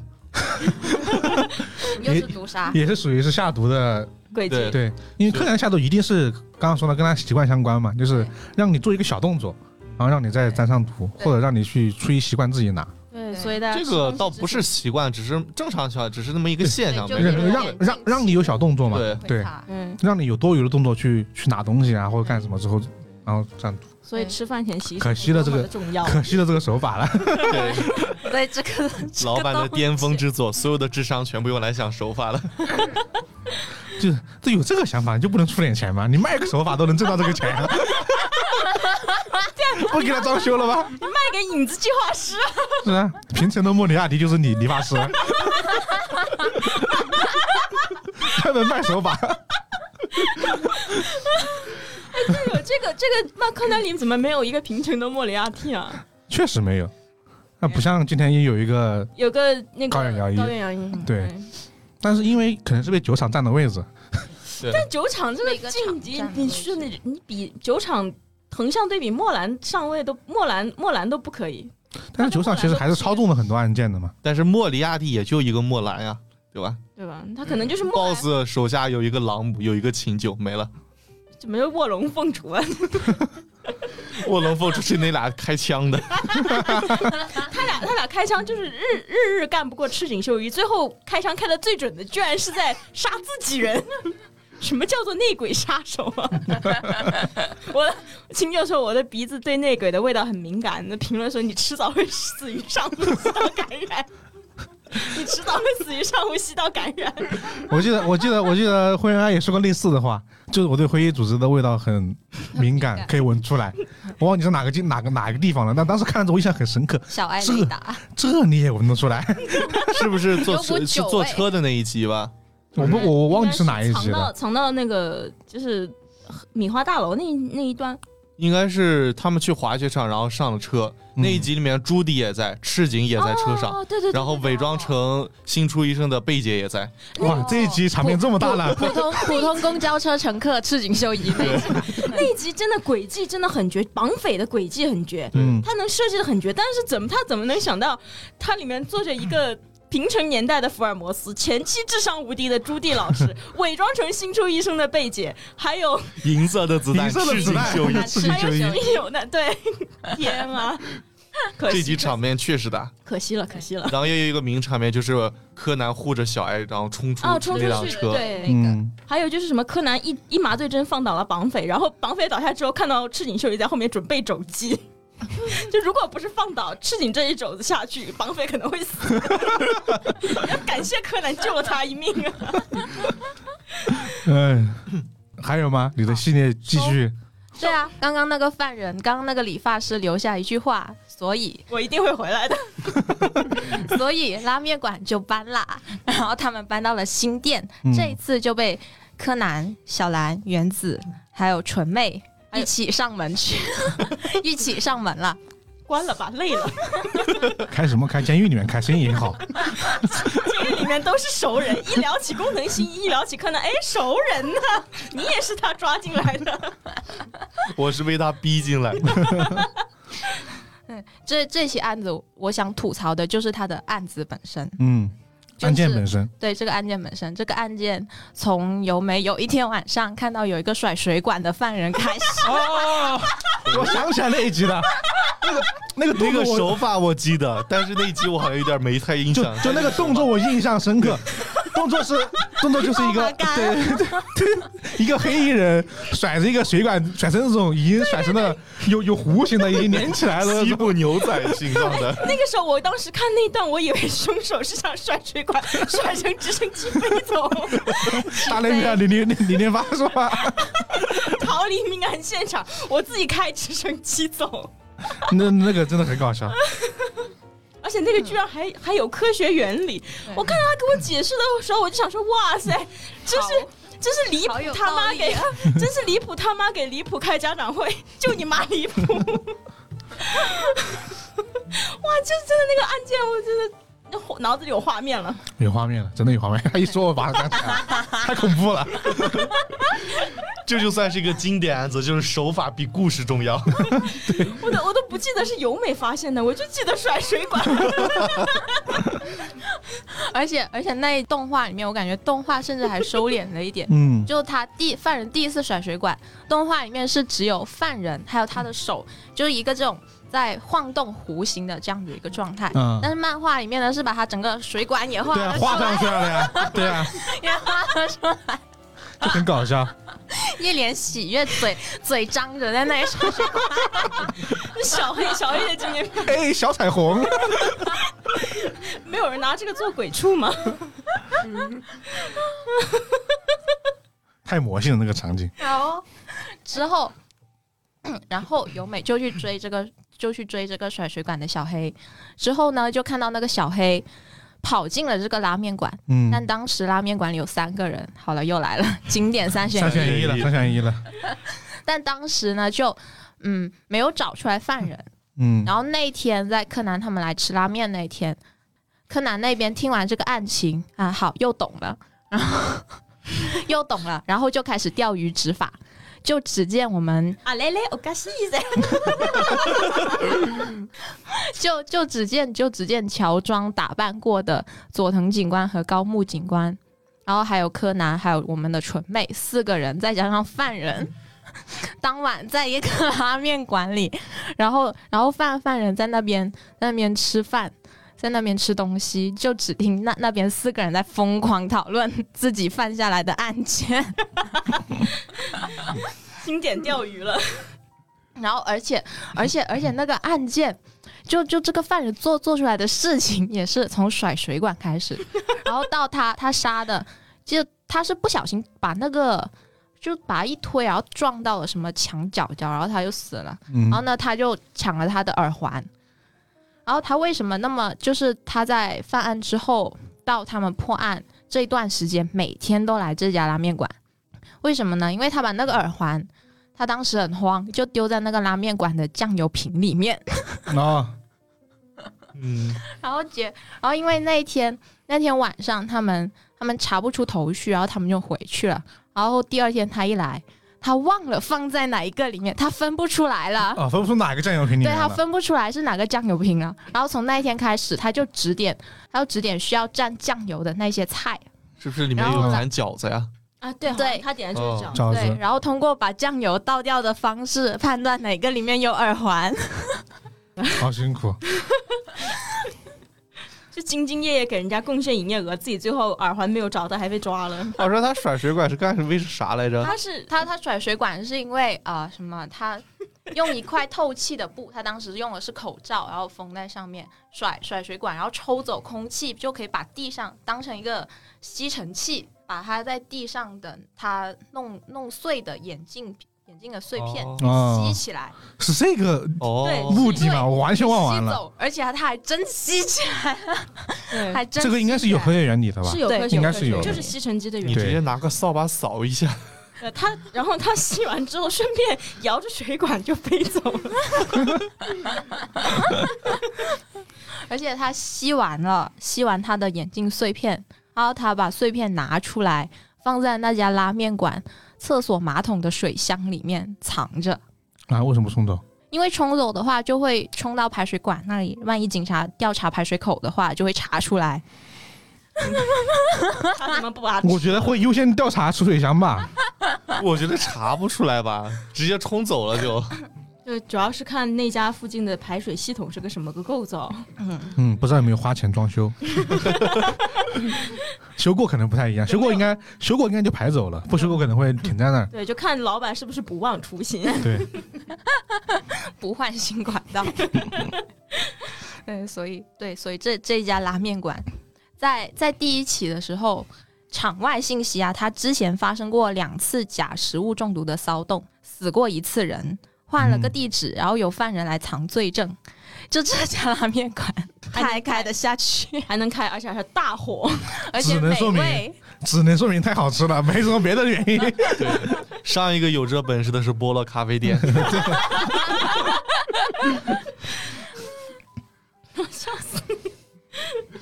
可能柯南世界全世界只有这两家餐厅，大家没有办法。牛啊！我好像我我刚看这个八十八卷的最后一个，应该就是波洛咖啡店的一个一个案子，是一个乐队的那个人死掉了。嗯，对，在波洛咖啡厅解谜。然后里面有一句吐槽，不行，我必须翻出来看。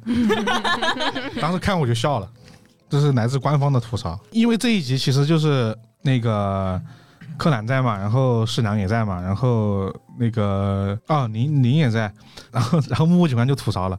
又是这个咖啡店侦探、女高中侦探和自以为是的侦探的小学生，然后高木接了一句：“我们这个地区侦探有点多啊， 就就很搞笑。楼上也是侦探，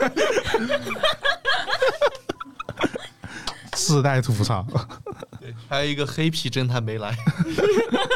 黑皮侦探在大阪正在做新干线赶来关系了，真的。对，还有一个留学侦探，就很搞笑，就是真的是官方吐槽就觉得很很好玩。嗯，你的结束了吗？ 我要吐槽的案件就这些了。啊然后我要吐槽的一个案件就是他案件还可以，我想吐槽的是动机，这个动机就纯纯的离谱。嗯，呃，这是一个这是一道判断题啊。首先上来就是哦呃，忘了说这个的名字叫《律师非英里的证言》，就是这个一个美发师小姐姐，她要杀杀了杀了她前男友，然后她找来非律师做头发，就是帮她在做不在场证明。嗯，就是利用中间一个是它这个谜底就不透了吧，就是比较科学。我想起这个谜底了啊就就是利用骑着我的小电驴， 对对对对，骑着小电驴就杀了人了。 主要是他杀人的理由就是为什么呢？不是因为她前男友出轨抛弃她，然后还另结新欢，是因为她是一个美发师，她男朋友原来是一头清爽的黑发，然后跟她分手之后烫了一头金色的，她觉得不行。你跟我分手就算了，你怎么能这么糟蹋你自己的发型？我不喜欢你这个发型，我要杀了你！其实也是有点仇怨在里面的。就有一点抽象，但但是他说出来的理由，呃，呃柯南问了他说：“你是对他抛弃你的事怀恨在心吗？”他说：“不是，我只恨他这么糟蹋自己的形象。 他的头发只能我来剪，对”对对对，他的头发整到我来讲，我说：“哇，你这真是干一行爱一行啊！ 什么叫敬业啊？ 高木老弟学着点儿。” 就哇塞，这个就离谱！你你干嘛要杀人呢？你把他绑架起来，囚禁起来，把它染回去， 结束了。或者你每天晚上偷偷潜到他家里，把他染回去不好吗？干嘛要杀人呢、而且杀人前就是他，他受不了他这个金发，但是他以金发的形象被杀，他就永远是金发了呀，嗯，这不是本末倒置吗？如果他真还会留下黑白照片，那就是黑发了。 永远的黑发。懂懂懂懂。又是一个理发师的案子嘛。哦，之前那个理发师，因为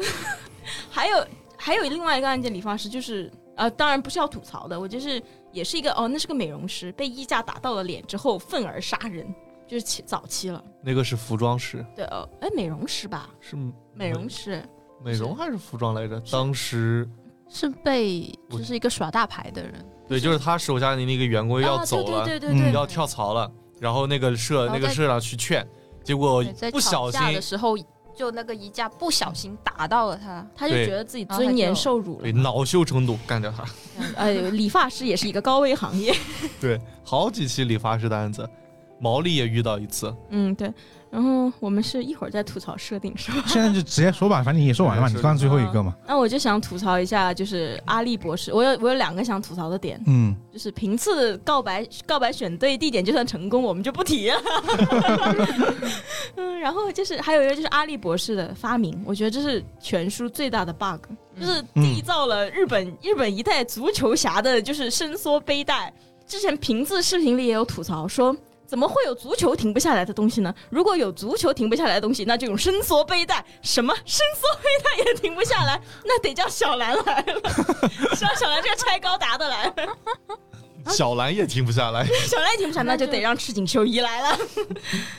就是，他就非常离谱，他发明了很多东西，都超越了，远远超越了人类该有的范围。就是说这么个人才，黑衣组织你怎么不来挖呢？对啊，你黑衣组织你不来挖他，你把他干掉啊！ 你不知道这个人给你的银色子弹增添了多少助力。可能是因为他没出现在新闻报纸上，所以没什么问题。 你还记不记得就是他的那个跟踪眼镜，就是那个贴往往人家身上贴一个东西，就是就能跟踪啊？这是对啊二十年前的剧情。然后苹果在就在今年四月还是去年四月推出了一个叫哎呀，哎 Air- AirTag 对 AirTag。我看到之后就，它也是贴贴东西到东西身上，然后开启蓝牙搜索。我就看到之后，我直呼苹果抄袭阿笠博士，支持阿笠博士维权。而且而且到后面就有些有些道具，它主要是有组合的，就很离谱。离谱！那个，我就想说，那个足球甚至能比摩天轮还要大，我就觉得你在做什么啊？ 在做什么啊？这你就算是变形金刚也不敢这么拍的。主要是到了剧场版里面，这些会被进一步加强。夸张的，对，就是对无论是他的鞋啊，还是他的滑板啊，还是什么东西，就跑得赢跑得赢跑车。那个滑板现在已经，我觉得已经升级成筋斗云了。滑板赛跑车，太恐怖了，因为因为那个银色子弹不是有有有几段追车戏嘛，对就摩托车、跑车加他的滑板嘛， 你会觉对，得滑板飞天， 这太恐怖了。真的就是，而且就是，尤其是 M 二四，就是里面你这个滑板居然能开，居然能追上红色彗星开的跑车，你好牛啊！难道你就是白色恶魔？ 哎呀然后我还想吐槽一个，就是就就赤井秀一不是中间有一段时间就是扮作充实卯，就住在嗯西嗯工藤新一家里嘛。对，然后那一段时间就是他会参加很多案子，他参加很多案子都是以给博士过来送饭为由。嗯，对啊，嗯就敲门啊，我的菜做多了。 就是一个穿着大家穿着围围裙拿着两对个手对对对套，对然后端着一锅东西。就我就觉得那段时间，就是他是不是每天早上起来，一早上起来就开始先做一锅咖喱，或者做一锅土豆炖肉，然后就一边做一边在监听隔壁的阿笠博士啊，一听到什么东西，端起锅就往隔壁冲。 还有安室透也是，就是他有几次加入，比如说黑兔亭那一集，他能加入，不是也是因为过来说我多做了三明治，你们要不要吃？我怀疑他也是在楼底下一监听啊，毛利毛利毛利侦探事务所有动静，端起锅就往头上冲， 能不能找点别的借口？主要是每次做都是那种需要戴手套那种，类似于烩菜那种东西，就是就是你不能直接用手接触的， 那就很离谱啊！每次做每次都还都做硬菜，就就真的就代换一下，就是我们隔壁突然每天都有一个人冲过来。做了一锅红烧鱼，做了一锅佛跳墙， 我做多了，你们要不要尝一尝？ 你那们要我觉得他肯定是一个美食 UP 主，每次都拍失败的很多东西。而且是主要是他每次都有，我就就很难不让人怀疑他每天都一起床先，哎呀，我赶紧去把那个咖喱做了，要不然他们有案件的话，我没有理由去了。有没有可能是一锅，但他一直没有接受，所以一直在 煮？他煮了一大锅，每次蜀舀哎一汉点。蜀汉时期传下来的老卤了。 啊，我的吐槽就到这里了。你们你们两个呢？我 我要吐，其实我要吐的那个也跟阿笠博士有关，啊，就是就是关于柯南不归牛顿管这件 事情。柯南现在不归牛顿管，也不归爱伦坡管我，觉得主要是因为现在刚上不会流的快， 而且而且真的，我看着他每一次那个足球足球一放出来，然后那个那个跑鞋一增强嗯一踢，我一真的扭。对真真的想问你脚没事吗？ 那么大个足球。 你想那么大个足，比他比他还大，能堵隧道，能打摩天轮，那么大一个足球一脚过去，一个一年级小学生的脚真的没事吗？那哎好像设定上是什么什么刺激脚上的穴位，然后爆发出超越常人的力量。我说你刺激什么穴位啊了？ 我想 常人有这样的力量吗？ 天蚕脚， 可能这是一个足力健 很适合的一个周你边。有这个周，你你有这个发明，不得给国足贡献出来？哎，当时我觉得那个剧场版是摩天楼那个嘛，就踢飞机那个，啊，那踢飞机是十四个零的执行人零的执行人， 踢那个哦，踢那那踢的是卫星吧？那踢的更夸张，反正就那这两个， 就当时啊一个最牛逼的，就是踢卫星的。对啊，都踢卫都踢卫星的，那确实人不家还是有踢航踢航母的，不是人类科 技，啊踢航母呢是把那个炮弹炮的轨而且炮筒给踢歪那个了。炮不用的时候应该是锁死的。你这常人哪有？你常人别说常人了，你金刚来都扭不动 啊！嗯，他居然能一球把那个踢转向，我的妈呀！确实也是个好工具。说实话，这偷懒每次解决不掉的，最后就是杀手锏了。对，然后实在不行还可以让小兰姐姐啊，实在不行还可以出动终极赛亚人。 促击的龟公子，促击的巨人， 就那个干尽之拳那一集，就是他们被小混混找茬，嗯原子跑去找警察。我说你找警察干嘛？警察有你男朋友能打吗？ 那场打斗戏是很夸张，真的很像赛亚人对 战那一集，真的那一拳就是中村风黑白闪，我觉得我看到了一拳超人， 认真认真的一拳，我就很想给他配一个 BGM，就是 One Punch。就一个是一个是打武术的，一个是打魔法，两个人在互殴，那那个那个那个地方真的很夸张。我当时就想说，就是，哇，快斗，你这都敢跟人家对杠，你忘了他在你面前脚踢碎了大理石柱吗？ 这还敢跟人家对杠，差点被荆棘镇物理超。笑拉了。 你要有尼采会荆棘镇一个人打了打了三百个还是一百个，绝了。无粒子其实就是其实就是各种科学的方面嘛，嗯，对，是有点是有点怪，科学的科是那个柯南的柯柯南就科学嘛。 ，Psychonans。那还有吗？那我还有还有第二， 你别说了，我这里打了一排，那你说完吧。还有第二个，第二个就是经典设定啊，沉睡的小五郎，啊，对。啊，这个难道不值得吐槽吗？那个那个梗图确实，哎，我看到看到有人就是统计过，说漫画九十五卷里，原子被麻醉九回，小夫警官被麻醉三回，柯南被麻醉一回，毛利小五郎已被麻醉五十次，高居榜首。 然后就是这个这个人，就是做这个统计的人，他们带着。疑问采访了麻醉医师，请问医师，您认为毛利小五郎被连续麻醉这么多次，结果会是什么？医生说会死。而且而且他就是从他本身就他沉睡之后，整一个表现都非常反常啊。首先他不张嘴，对吧？ 他不张嘴，然后又然后会说话，然后就当他是会腹语，但是吧，但是吧。我们人耳是可以听到声音是从哪个方向传 来的这呀已？经不是人耳能听到的呃情况了，肉眼可见的柯南在旁边躲着，啊， 有的时候一个两个电灯泡在那里放着，而且有的时候柯南都不躲，他就转过身去而已。 对，而且而且一开始我记得还比较科学的，是在好像在他后面贴个哦什么贴了一个扩器音什么的，这种还比较正常。到后面你直接就是往身边一 站，转 一个身，迄今为止只有透子成功打断过一回。 那个什么服部也打断服过一，部打不断过。服部打断过一次，早期早嗯哦期就是那个福尔摩斯迷，服部是没有被射中，他装睡服部被射中了，他被射中，他又醒了，哦，他又后来醒了，就是所以他听到了全程，但是他很配合。对，对哎，，但那我集刚刚怎么了？但但那一集我觉得还挺酷的，就是这个对啊他人设上做就做的挺酷的。对对，就服部还是有很多高光时刻的， 大家不要只想着他告白的事情。而且。而且柯南他射麻醉枪，我一定要说，就动画动画原创里面啊，有一集柯南他射麻醉枪，我们顶多见过的就是他放在面前，对吧？那集他嗯放在了背后， 他直接在背后目光不看毛利盲叔叔射的，直接在背后一射。而且那时候毛利叔叔在和木木警官对话，你知道吗 哇塞，什么叫做复仇之争卡利斯科啊？ 他要是射中木木那就好玩了。这么多次了，你该你你也该知道他在哪儿了吧？ 我应该不用我教你了， 自己去吧。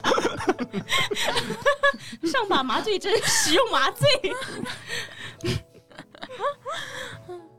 啊，好了，我的吐槽告一段落。告一段落。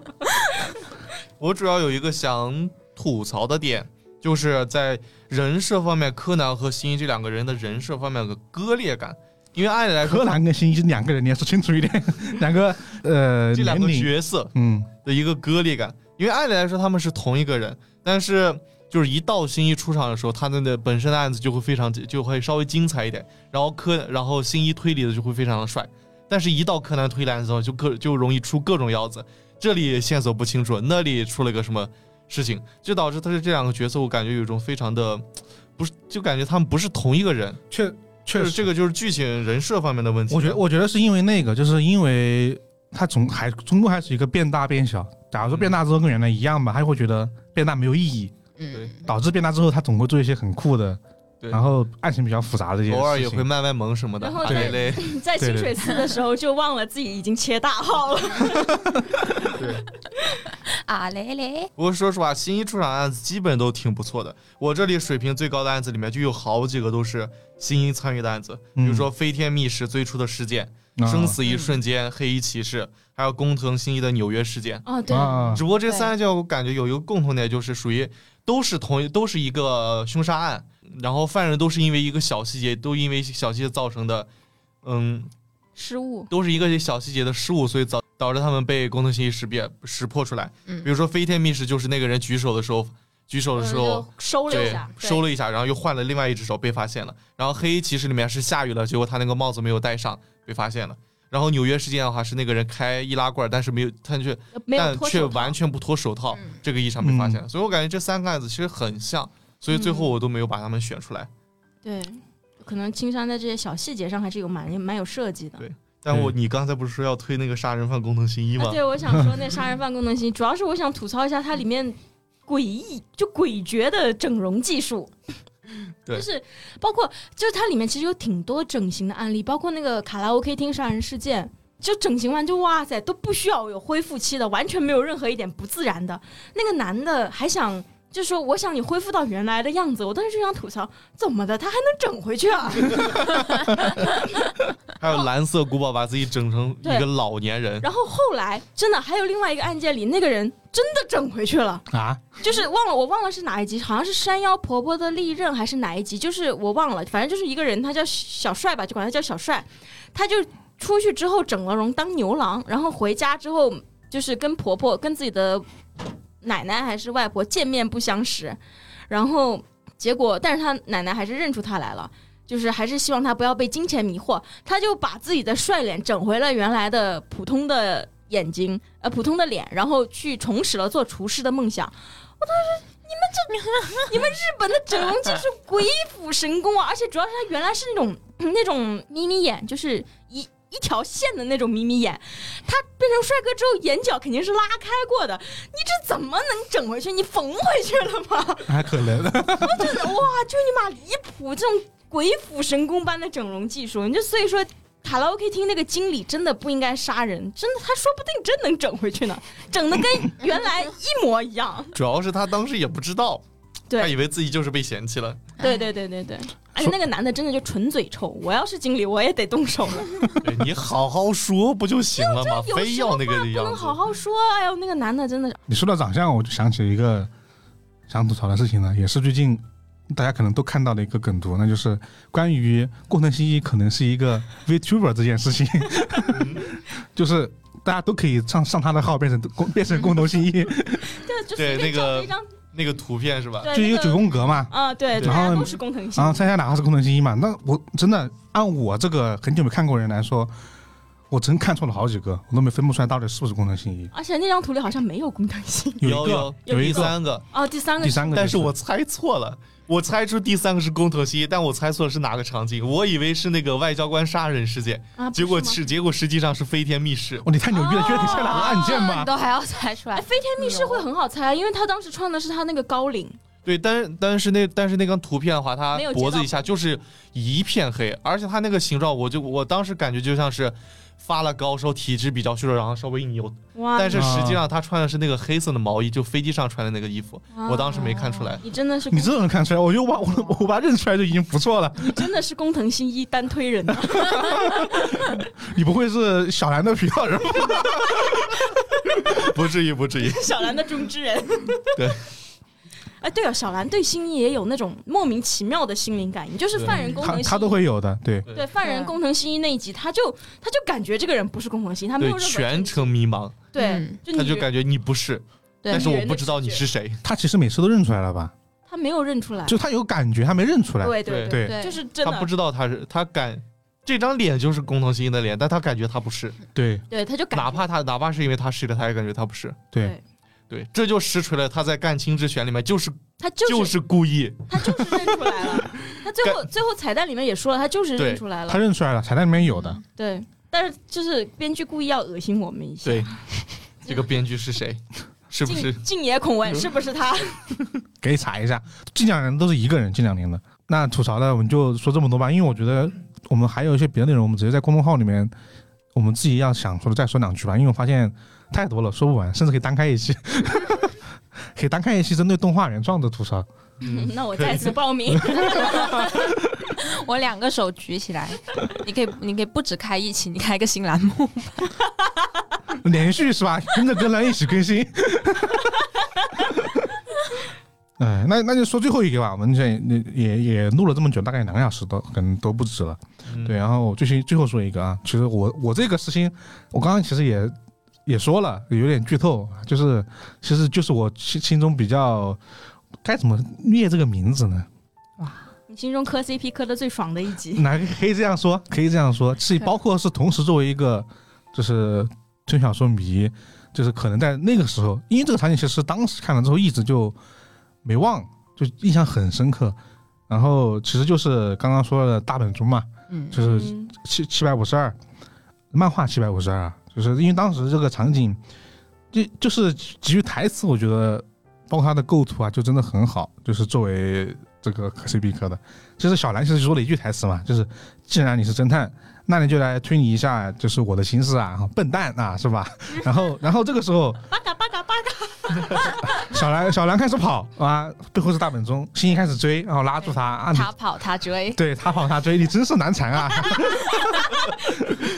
然后头你可真难缠。然后新一就说了下面一句台词嘛，啊就是掺杂了不该有的感情啊，就算我是福尔摩斯，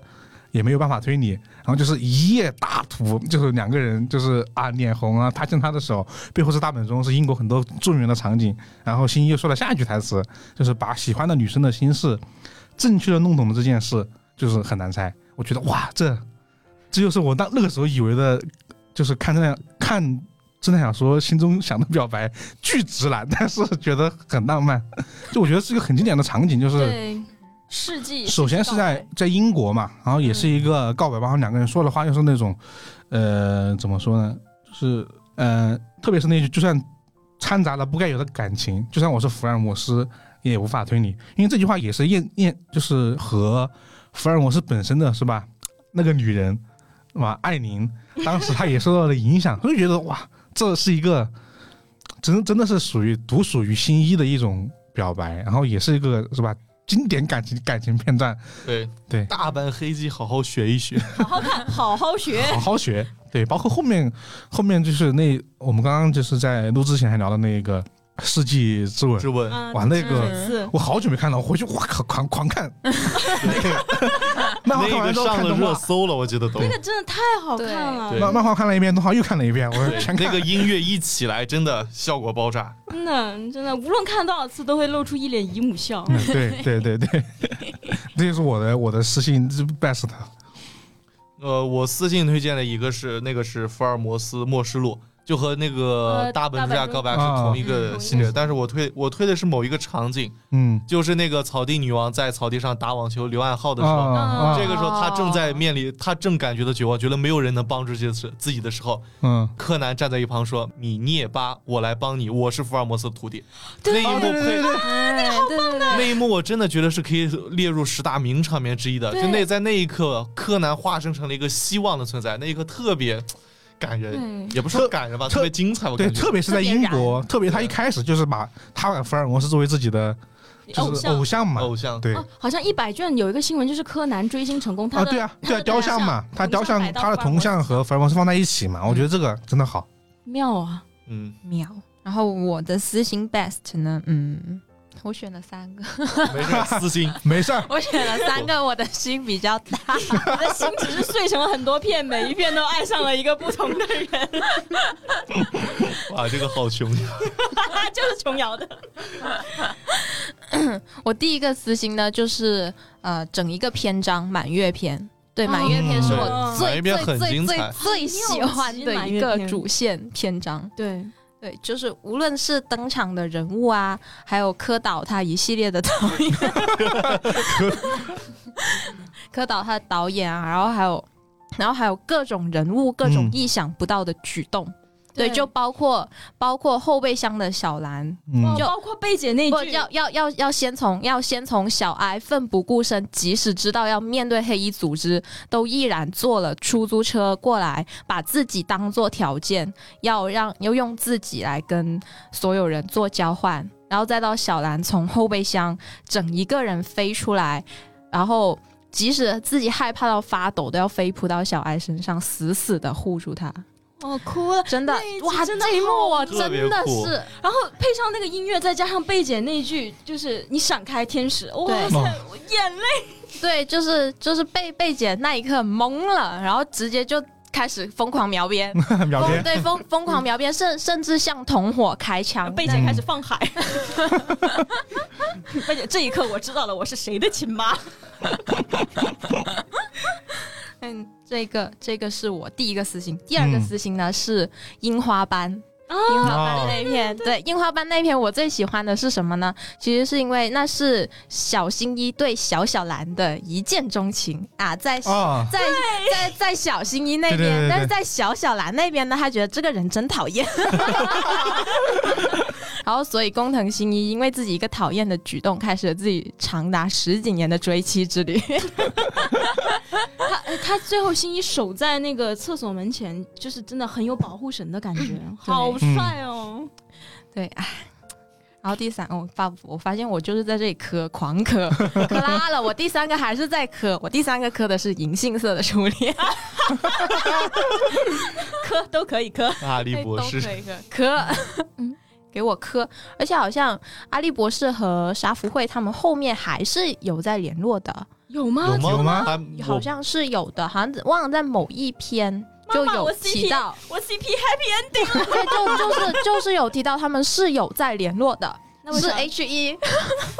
我不过我总感觉阿笠博士的年纪怎么感觉有点偏大 了，就对方还是那个样子，他就已经生主要是他这个画风的对画风导的致原的因，对，保养有没关系，系，他们嗯俩一定能没问题，因为他们俩是幼训染，对，可能阿笠博士才三四 十岁，嗯，可能就是这就是一个普通的那个科技技术宅层面这样。技术没有在现你状。要你要想发，他要发明我们刚刚说那些离谱的科技是要费多少脑子，所以 陈正阳也可以理解 为了这份力量，你愿意付出什么？ 头发。哦，这这以上就是我的嗯三个私心，嗯我的私心是我最喜欢的台词 number one，就是绯色篇最后绯色的真相那一那一集，就是安室透跑过来跟那个。呃，他以为是赤井秀一，其实当时是优作假扮的冲石卯，嗯但是他其实他整个人是在间接跟赤井秀一对话，嗯就是揭秘赤井秀一假死的真相。嗯就那一句说，呃，说那个有一个男人，他说没想到他在被枪杀前说，啊、没想到竟会到这一步，是不是他还有另外一个解法？是不是他没有说完？没想到竟会走到这一步，竟然被你料到了，就是那一瞬间，就是。大小银弹组的那一个对视，加上那个音乐的烘托，我觉得哇，帅爆啊！什么叫磕倒啊？ 那一个瞬间间，我大小银弹组，我银弹组之魂，我绯色组组之魂爆炸，我磕 CP 上头了。我要替透子说一句，我以为你在乎的是我，没想到我只是个 配角。没关系，到到那个到那个 M 二十那个赤安的狂喜，哇在那摩天轮上大战，嗯，对，就烟花爆基佬笑，不你在狂笑，不你在狂笑。就是绯色篇那一集，就是没想到竟然到这一步，竟然被你料到了，我觉得哇。太帅了，再加上那个池田秀一，他的那个配音声优，他这个人，哇塞，我无法理解，就是那种魅力，太绝了。只能再次回看感受，对无法用言语言语表述。 我有的时候看绯色片，我都不看前面的什么绯色的追寻啊，我不看，我就要挑到最后绯色真相， 我就要看那一段，我把那段反复看十几遍，哇，太帅了！下载下来当屏保， 循环播放。我下一下当我的手机铃声。那那其实我们也也也说完这么多啊，虽然我发现我们最终好像私信都不是案件，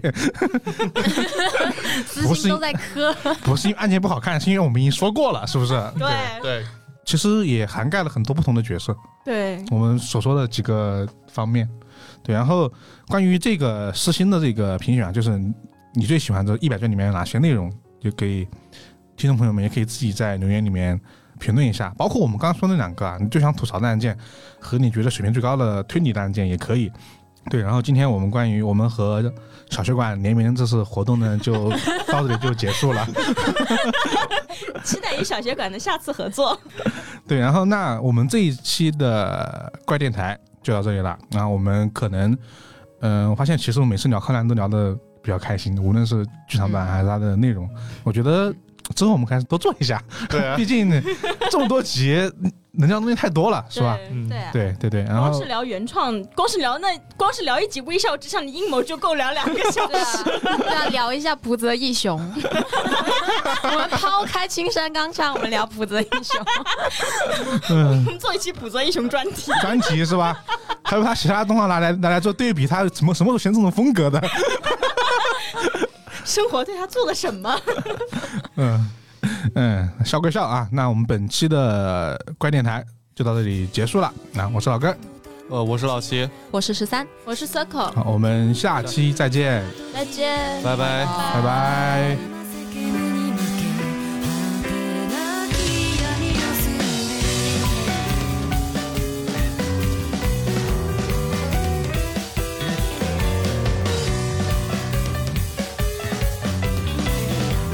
我是怪君，欢迎在各大音频播客平台订阅和评价我们，搜索“怪异电台”即可哟，记得关注哟，拜拜。